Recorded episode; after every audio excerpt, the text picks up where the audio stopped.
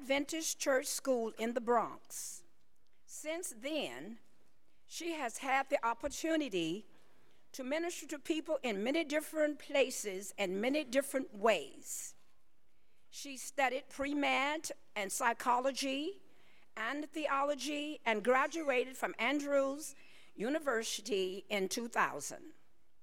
She then went back to New York to teach science in public school and then returned to seminary at Andrew.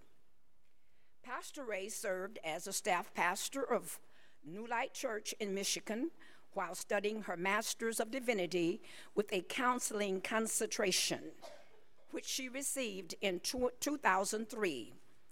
Pastor Ray then moved to Baltimore and was an associate pastor at Miracle Temple Church for three and a half years. For that past three years, she lived in Central California.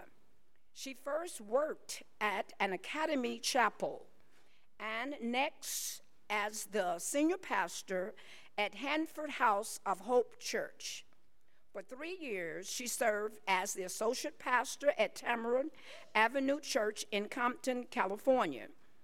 And for the past eight months, she has been the interim senior pastor there.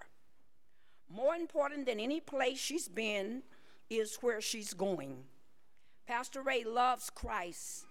Therefore, she desires to make heaven her home, and she hopes you will do the same.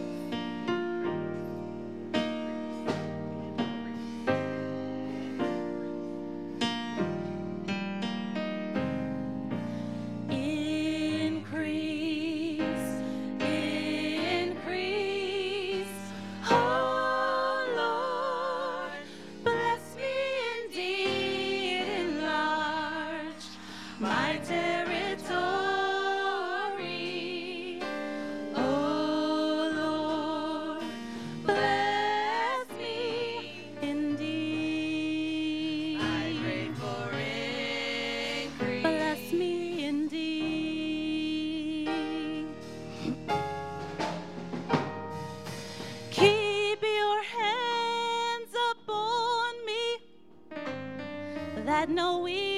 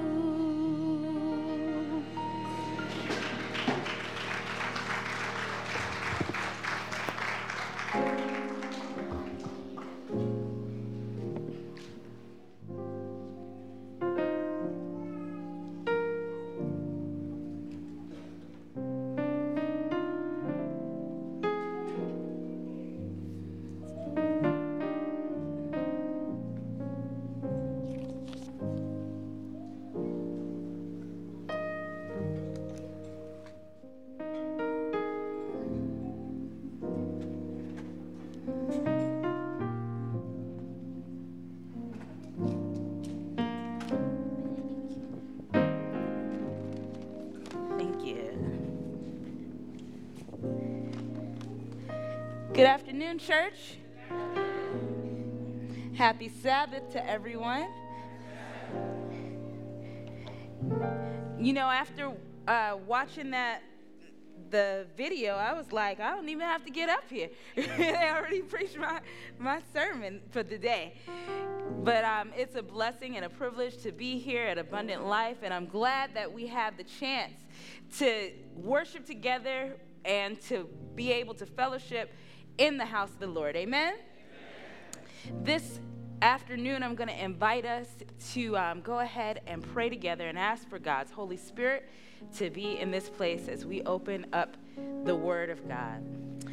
Lord, we thank you so much for everything that has transpired thus far. As we are here in your house on your Sabbath day, we thank you that we've had the chance to hear the word through song and through prayer and through all of the different things that have happened up to this point. And now, as we open up your word, I pray that you will open up our minds, our ears, and our hearts, that they will be receptive to your leading. In Jesus' name, amen. Right now, um, the ushers will be passing out to you a handout. Those of you who were here last night, can I see your hand? Those of you who were here last night? All right, praise the Lord. I'm glad that you came. I hope that you brought somebody else, and I hope that throughout this month, you will continue to bring people that you know um, need to hear a word from the Lord. And um, I'm privileged to be able to be among the individuals who you've invited, and I thank God for that. Those of you who were here last night know that I um, like to give out handouts so that you're able to follow along. On the screen, you'll see all of the different slides that correspond to the slots that are here on the paper. That's because we always hear sermons, but you only can remember a certain percentage of what you hear if you are if you're not an auditory learner. People learn different ways. But if you hear and see something, you're likely to remember that much more. If you hear, see, and write it down, even more. And you can actually recall up to 90% of things that you see, hear, write down, and teach to somebody else. And so I'm giving you the opportunity so that when somebody comes to you and say, What was the sermon about? You can say, I got it right here, and I could tell you what it is. And hopefully, that'll help it stay in your heart, and you can also be a blessing to someone else. This afternoon, what I'm going to talk about is the second part of breaking the chains. Last night, we talked about breaking the chains of inferiority. And to this afternoon, we're going to talk about breaking the chains of guilt breaking the chains of guilt. Now, I know for our little people, there, when um, your AY leader asked who was the who were the under 18 year olds, we had a whole bunch of under 18 people stand up. We had a whole bunch of little kids here for children's story. So I know there's a lot of you guys out there. Um, so those of you who are littler probably know this movie. some, some of the ones who aren't so little said they know the movie too, huh? All right, Despicable Me, and it was. It, I saw the first one and the second one. Is cute movie. Um, if you know the movie, you know that this character is named Gru, and he has behind him all of his little minions. And Gru's job is being in the first movie a supervillain and he wants to be the worst or the best, however you want to say it, the worst or the best supervillain in the world. He wants to be able to have people know that he is a despicable, evil, mean, scary villain. That's his desire. And he goes out to steal the moon and an opportunity to prove to everyone just how bad he is. And in this movie, you see how the lengths that he goes through, and not only him, but another villain to try to compete for the title of the best villain in the world. But most of us don't like to be thought of as evil. Most people don't. Most people don't say, I want to be despicable. I want people to think that I'm evil. I want people to think that I'm mean. Most people don't do that. Most people don't want to be thought of as a despicable person, right? Most of us want to be liked. Most of us want people to think that we're a nice person to hang around. Our goals and objectives are different from being a villain. As a matter of fact, a lot of us try to be a hero, right? And so it's really interesting that we spend so much time trying to get away from this image of being a despicable person. But even as we try to not be evil, we find that there are things that we do that we don't necessarily want to do. I'm going to invite you to turn with me to Romans chapter 7. Romans chapter 7. And I'm going to read in your hearing from the New American Standard Bible, and I'll start with verse 14. Romans chapter 7, verse 14. Now, Romans is a letter that was written by the Apostle Paul to the people in Rome. And he talked to them about something personal that he was going through. Paul, like us, did not want to be an evil person. He didn't want to be a bad person. As a matter of fact, he wanted to live his life for Christ. As I'm thinking, most of us here want to do too, if not everybody here, right? We want to live a life for Christ. But even though Paul, like us, wanted to live for Christ, in Romans 7, this is what he says to the people in Rome. He says, We know that the law is spiritual but I am of flesh, sold into bondage to sin. For what I am doing, I do not understand. For I'm not practicing what I would like to do, but I'm doing the very thing that I hate. But if I do the very thing I do not want to do, I agree with the law, confessing that the law is good. So now no longer am I the one doing it, but sin that dwells in me. For I know that nothing good dwells in me, this that is in my flesh. For the willing is present in me, but the doing of the good is not. For the good that I want, I do not do but I practice the very evil that I do not want. But if I'm doing the very thing I do not want, I am no longer the one doing it, but sin dwelling in me. I find then the principle that evil is present in me, the one that wants to do good. For I joyfully agree that the law of God in the inner man, but I see a different law at work in the members of my body, waging war against the law of my mind, making me a prisoner to the law of sin which is in my members. Wretched man that I am, who will set me free from this body of death? And he talks about this conflict he wants to do the right thing. He wants to be a good person. He wants to be a Christian. He wants to follow God. But at the same time, all those things that he tries not to do, the things that he tries to avoid, that's exactly what he winds up doing.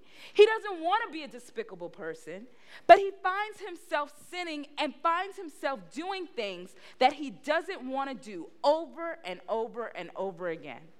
He says, I'm a sinful person even though I recognize that the law of God is good. And so I wonder if our struggles are not so much different than Paul's. I know mine aren't. I don't know about you. Maybe there are people here who say, nah, no, I've never done anything wrong, right? How many here say that they've, they've never sinned, right? Yeah, well, you know, Romans 3:23 says that some of us have sinned and fall short of the glory of God, right? Well, okay, I got it wrong. It says most of us have sinned and fallen short of the glory of God.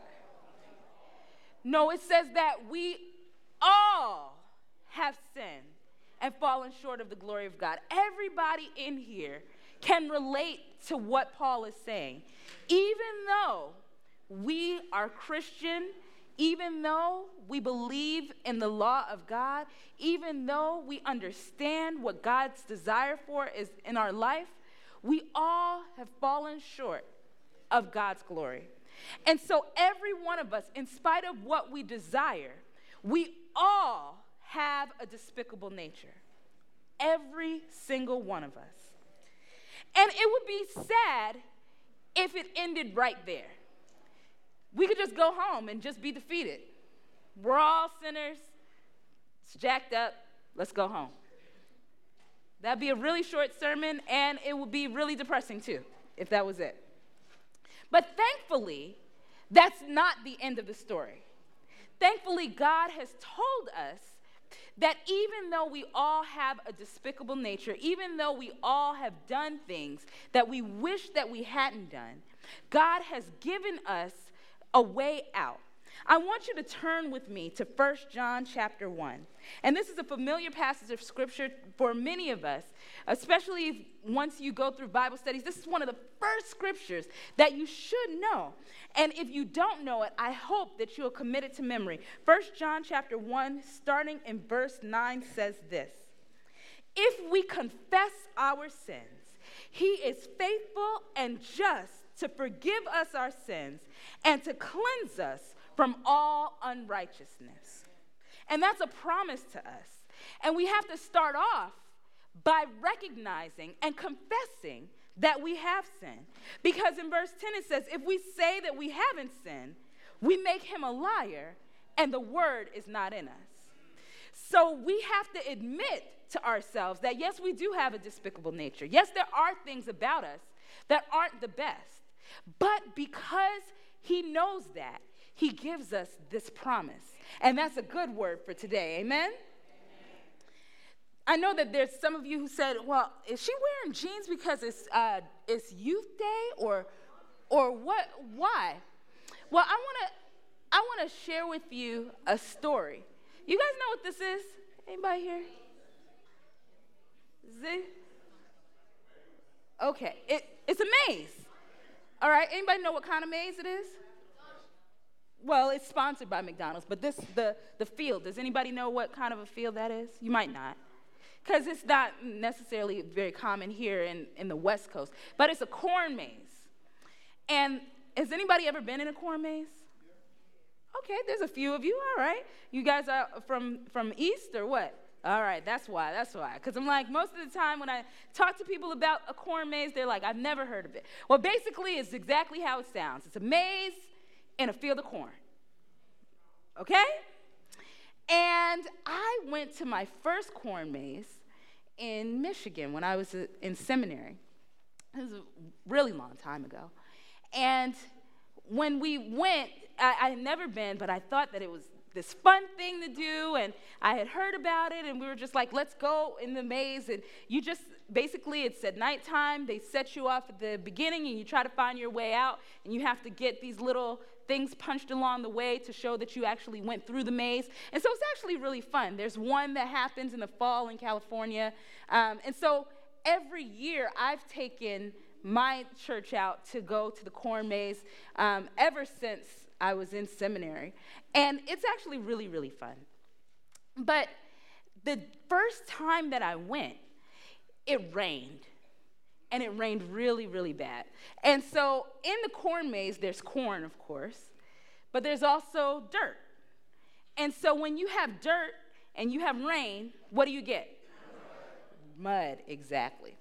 So when I went to this corn maze, we were running through the mud in the night, and, it, and of course, if you're running through the mud, you get muddy, exactly.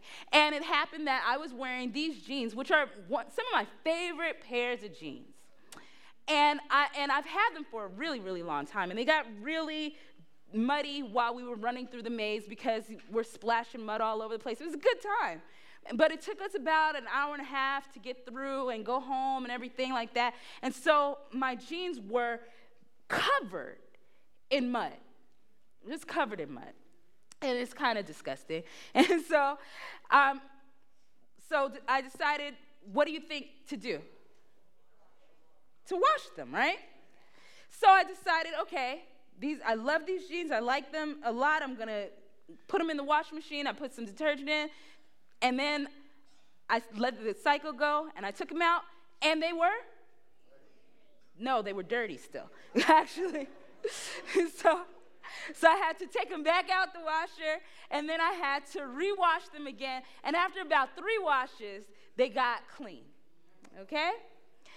And the reason why I went through the effort and the time to wash them not once, but twice, but three times was because I really like these jeans a lot. You know, they fit well, they were nice, they, you know, they're, they're just, everybody's got a favorite something. Some of you got a favorite sock, some of you got a favorite, uh, favorite sweater, some of you have a favorite t shirt that's got holes in it or something like that, but you, it's your favorite thing, right? And so you keep it around, and there might be people in your family who say, Why are you keeping this nasty thing that's dirty and old and two sizes too small? But you like it, right? Right? Because it's yours. And for me, it wasn't a big deal to wash my jeans again because I like them. They're mine. And so when God looks at us and we don't do what He wants us to do. When we get dirty, when we get messy, sometimes we come to this thought that now I'm too dirty for God to love anymore. God will never accept me anymore. God won't bring me back into his fold. I'm too messed up. I'm too dirty. But if you and your favorite sock, and me and my favorite pair of jeans, and him and his favorite t shirt, and her and her favorite sweater, if we love these things so much, how much more do we think that God loves us? How much more when we get dirty do we think that God is willing to say, I'm willing to wash you, I'm willing to clean you, and I'm willing to do it over and over again if it's necessary because I love you that much. You are far more valuable than an article of clothing. You're far more valuable than a piece of cloth. God redeemed you, He created you. And He says, no matter how dirty you are, He will forgive us. And the promise of the Bible tells us here that God will clean us up again. In Proverbs chapter 24, verse 16, it says, A righteous person falls down seven times, but they get back up again. Because even though we might fall and fail and get dirty and fail over and over again, God says, You are precious in my sight, and I will clean you up again, no matter how dirty you get. But it's interesting though, um, even as we, I, the children's story was on point too, as the young man talked about, that was his testimony. He said he went away and he came back and God brought him back, right? And that was a very powerful testimony in the poem that we heard as well, where the young man was saying how he went through a period of time, a long period of time, where he was living outside of the will of God and God brought him back and redeemed him and saved him, even to the point where he didn't even have HIV. That's a powerful testimony. But it doesn't always work out like that. I want you to turn with me to 2 Samuel. 2 Samuel is one of the stories that you learn about in Sabbath school. And it's probably very familiar to many of you. 2 Samuel chapter 12 tells the story of Nathan confronting David after he slept with Bathsheba. Now, Bathsheba was somebody else's wife, Uriah's wife. He committed adultery and then he committed murder. And so here in 2 Samuel chapter 12, the prophet Nathan comes to David to talk to him about his sin. And in chapter 12, verse 1, it starts saying, The Lord sent Nathan to David, and he came to him and said, There were two men in one city, one rich and one poor. The rich man had many flocks and herds, the poor man had nothing but a ewe lamb. When he brought and nourished it, grew up together with him and his children, it would eat his bread and drink his cup and lie in his bosom, and it was like a daughter to him. A traveler came to the rich man, and he was unwilling to take from his own flock or his own herd to prepare for the wayfarer, but rather he took the poor man's ewe lamb and prepared it for the man who had come. David's anger burned greatly against the man, and he said to Nathan, As the Lord lives, surely this man who has done this deserves to die. He needs to make restitution for the lamb fourfold because he did this thing and had no compassion. And then Nathan said to David, You are the man. Thus says the Lord God of Israel It is I who anointed you king over Israel and delivered you from the hand of Saul. I gave you your master's house, your master's wives into your care, and I gave you the house of Israel and Judah. And if that had been too little, I would have added to you even much more than this. But why have you despised the Lord by doing evil in his sight? You struck down Uriah the Hittite with the sword. You've taken his wife to be your wife, and you have killed him with the sword of the sons of Ammon. Now, therefore, the sword will never depart from your house because you have despised me, and you have taken the wife of Uriah the Hittite to be your wife. Thus says the Lord Behold, I will raise up evil against you from your own household. I will take your wives from behold before your own eyes and give them to your companion, and he will lie with them in the broad daylight. Indeed, you did it secretly, but I will do this thing before all Israel and under the sun. So, after David gets confronted, he recognizes just how wretched and sinful and despicable he had been. And in verse 13, it says that David said to Nathan, I have sinned against the Lord. And Nathan said to David, The Lord has taken away your sin. You shall not die. So David recognizes what he did, he confesses what he did, and the Lord forgave him for what he did. He recognized his sin, he confessed his sin, God forgave his sin. Awesome, right? But it also says that even though David was forgiven, there were still consequences to what happened. It says that the Lord struck the child of Uriah's widow that he, she bore to David so that he was very sick. David inquired of God for the child, and David fasted and went and lay all night on the ground. The elders of the household stood beside him in order to raise him up from the ground, but he was unwilling and would not eat food. And it happened on the seventh day that the child died. And the servants of David were afraid to tell him that the child was dead. And they said, While he was alive, we spoke to him and he didn't listen to our voice. How then can we tell him that the child is dead? He might harm himself. But David saw that his servants were whispering, and he perceived that the child was dead. And he asked his servants, Is the child dead? And they said, It is so. So David repented, he confessed, he was forgiven, but the child still died? There was still calamity in his household after that? There was still war because of what happened. There was still consequences for what David did. That doesn't mean that David was any less forgiven. That doesn't mean that David was any less redeemed.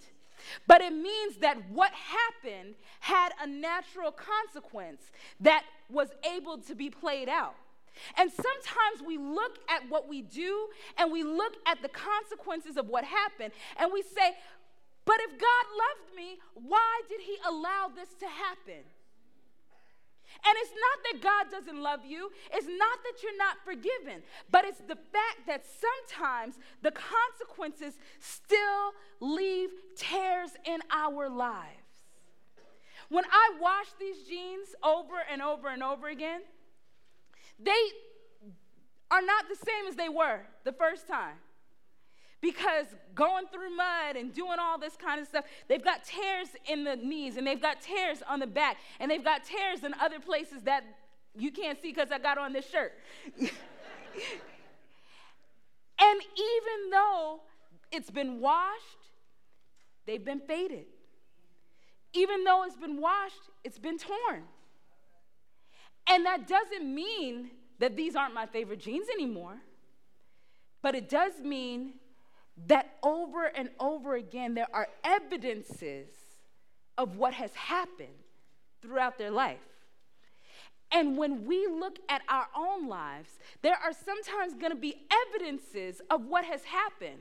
But that doesn't mean, don't let anybody let you believe that just because there are things in your life that are consequences, don't let anybody fool you into believing that that means that God has abandoned you. Because He still forgives you, He still cleanses you, and He still loves you, even if the consequences leave tears in your life.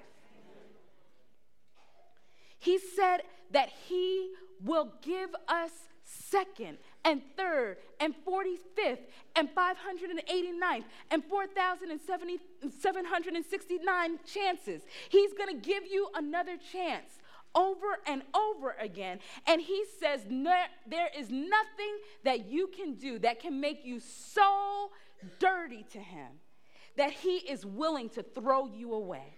He says, I won't throw you away because you still have value to me. After David had this sin and after Nathan confronted him, he wrote this beautiful psalm in Psalm 51. And you guys know, know it, many of you do. It says that he asked God, create in me a clean heart and renew a steadfast spirit within me. Do not cast me away from from your presence. Do not take your Holy Spirit from me.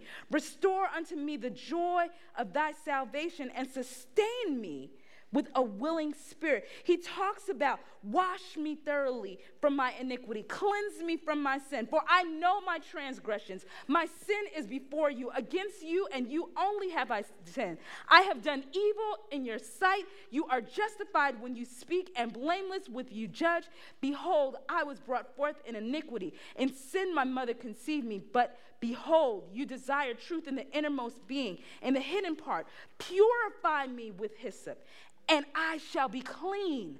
Wash me, and I will be whiter than snow. God says, I am willing to wash you. I'm willing to cleanse you from the inside out. I'm willing to make you as white as the pure driven snow. And I'm not going to throw you away. Even as crazy as the stuff that David did, God said, You're valuable to me and I'm not going to throw you away. And there's nobody in here, no matter where you have been, or what you have done, or what you have gotten into, or how many consequences are evident in your life. There is no one in here that God says, You're just too dirty for me. You're just too much for me. He says, I love you, and you are valuable in my sight. Because if we can love these temporary things, these just disposable things, God loves you infinitely more. Infinitely more. God has told us that even as we are clean, He doesn't leave us where we are. Because what Satan tries to do sometimes is tell us that because we can see the consequences in our lives, that that shows that we are always going to be what we've always been. He tells us that, oh, you see, I see that child that you had out of wedlock because you were promiscuous. There's evidence. So, you've been sleeping around, you're always going to be sleeping around. Been a slut? Always a slut. Homosexual? Always homosexual. You're a liar? Always a liar. You're a thief? I know you didn't pay your tithes last week. You had it in your purse. You ain't take it out. You used it for something else. Thief, always a thief. Adulterer, always an adulterer. Because whatever you've done, you're always going to do. You're always going to be that. That's what you are. And Satan tries to tell us that, and we believe it. We say, because other people have called me this, other people have said I'm that, and other people have labeled me this thing, then that must be who I am. Everybody thinks that I'm a cheater, so I might as well always cheat, right? Because that's what everybody says. That's what I've done. So I can't ever change. Satan tries to tell us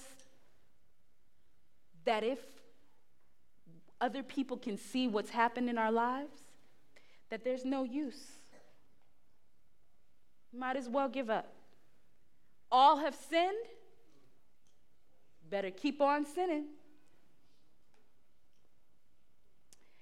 But that's not what the Word of God says to us. 1 Corinthians chapter 6.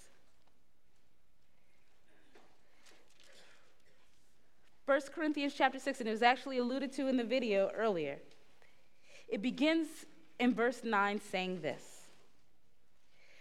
Do you not know that the unrighteous will not inherit the kingdom of God? And this is true because we are told in Romans chapter 6, verse 23, that the wages of sin is death. So if we're all sinners, we don't get to inherit the kingdom of God, right? Verse 9 continues Do not be deceived, because neither fornicators or adulterers or idolaters or the effeminate or homosexuals or thieves or covetous or the drunkards or the revelers or the swindlers, none of them will inherit the kingdom of God. None of you will inherit the kingdom of God. None of us get to inherit the kingdom of God because we're sinners. That's what the word says. The Wages of sin is death.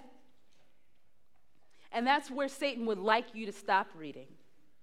That's where he would like you to end. But that's not where the word ends. It says, all of these things that you've done, all of these things that we are, all of these things that we do, those separate us from God. And in verse 11, it says, Such were some of you. But you were washed, but you were sanctified, but you were justified in the name of the Lord Jesus Christ and the Spirit of God. God says, You were like that, but you don't have to be like that anymore. This might be where you came from, but that's not where you have to stay.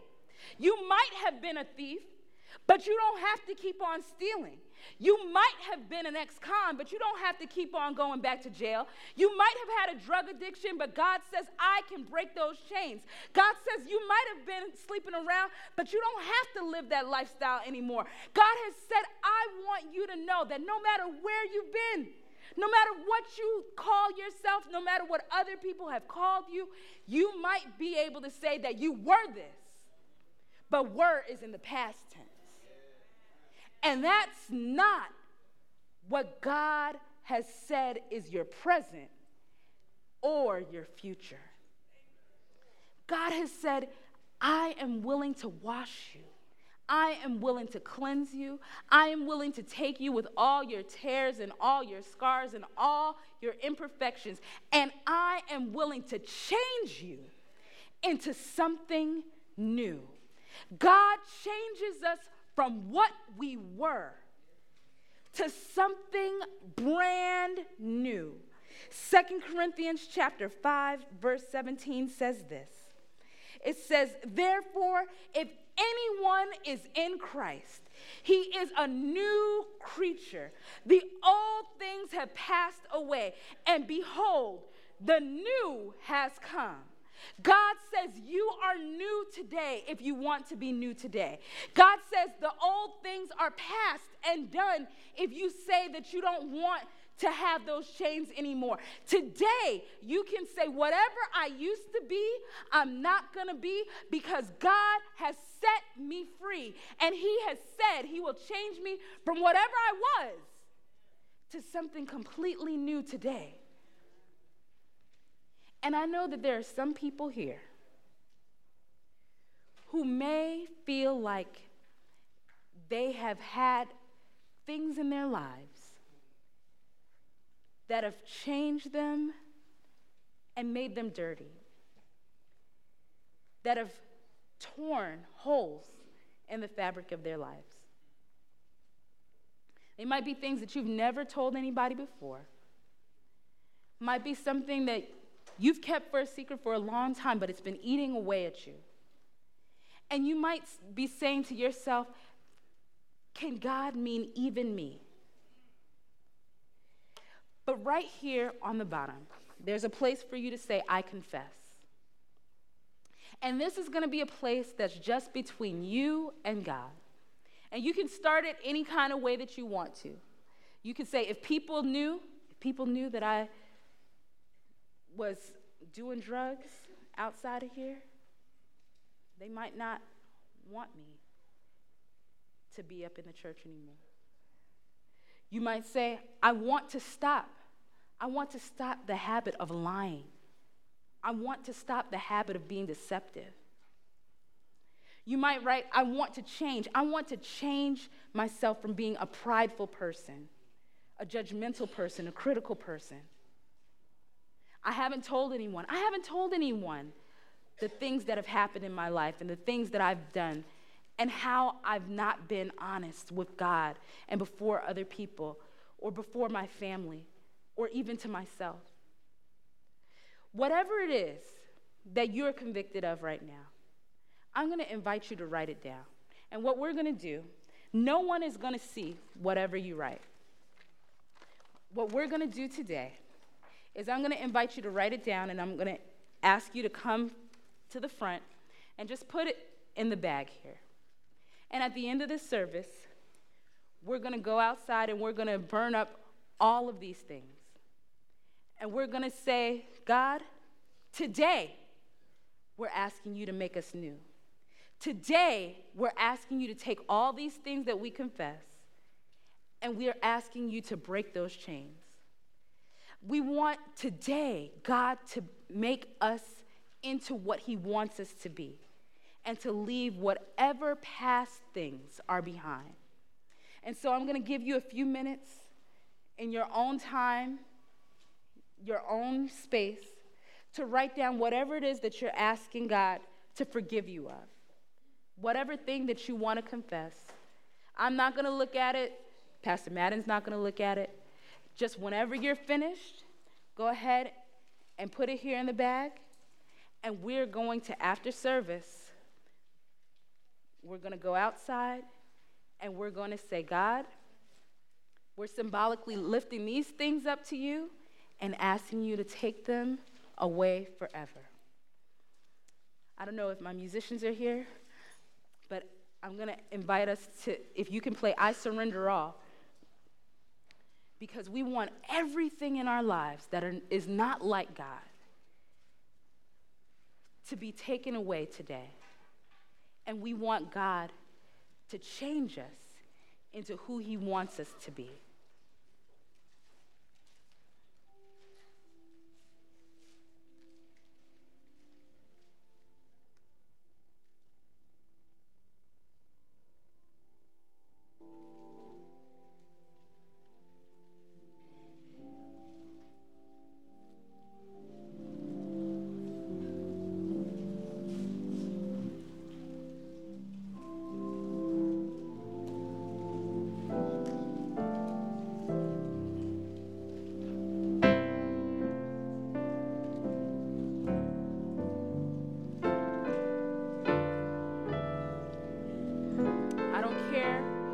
Anybody else has told you you have to live like, you don't have to do it anymore. I don't care what anybody else has labeled you, what anybody else thinks about you.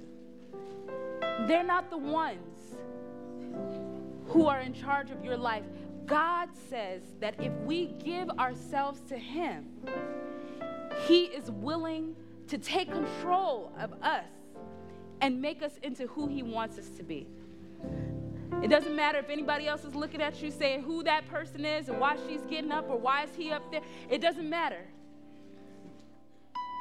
Today we're saying, God, we recognize that we want to be changed and we don't have to stay the same. And we want the Lord to make us into who He wants us to be.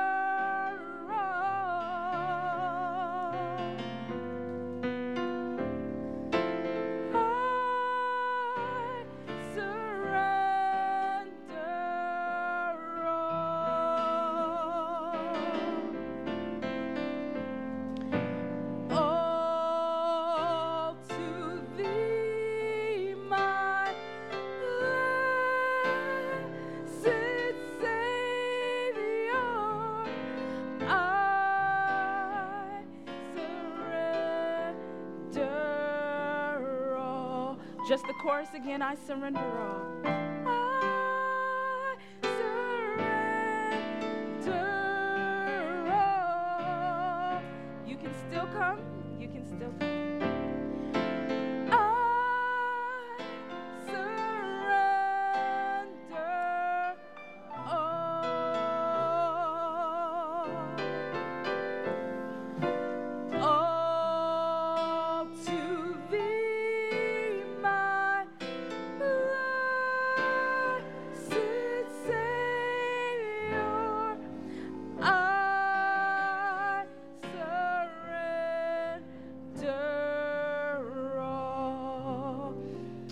Your desire to just today say, God, I am done. I want to be new. I want you to raise your hand. Praise the Lord. Praise the Lord. Let's pray. God, you see the hands of every person in this sanctuary who says they are done with all the things of their past that may have been dragging them down, that may have been making them feel like they are too dirty, too despicable, too unlovable. But God, today we are deciding that we are not listening to all the other voices of people trying to weigh us down with guilt. We're not listening to the voice of the enemy trying to discourage us from coming to you. Today, we are not listening even to the voices inside of our own selves that are telling us that we have to live defeatedly. God, today we are listening to your voice. Today we are accepting and claiming the promise that it is not by our own works that we're saved, but it's through grace, through faith in you. And no matter where we've been, no matter what consequences or what evidences are in our lives, we can be a new creation. Today, we ask that you will break the chains of guilt, break those chains of unworthiness, break the chains of self defeat. Today, we claim in the power of the name of Jesus that we can be new because you have said it in your word. And so I pray for every woman, every man, every girl, every boy who might be feeling the weight of what has happened in their past. I pray that it will be gone today. And may we recognize that we are valued in your sight because you love us, you care for us, and you've promised it. And we accept and claim your promises in the worthy name of Jesus. Let all God's people say amen and amen.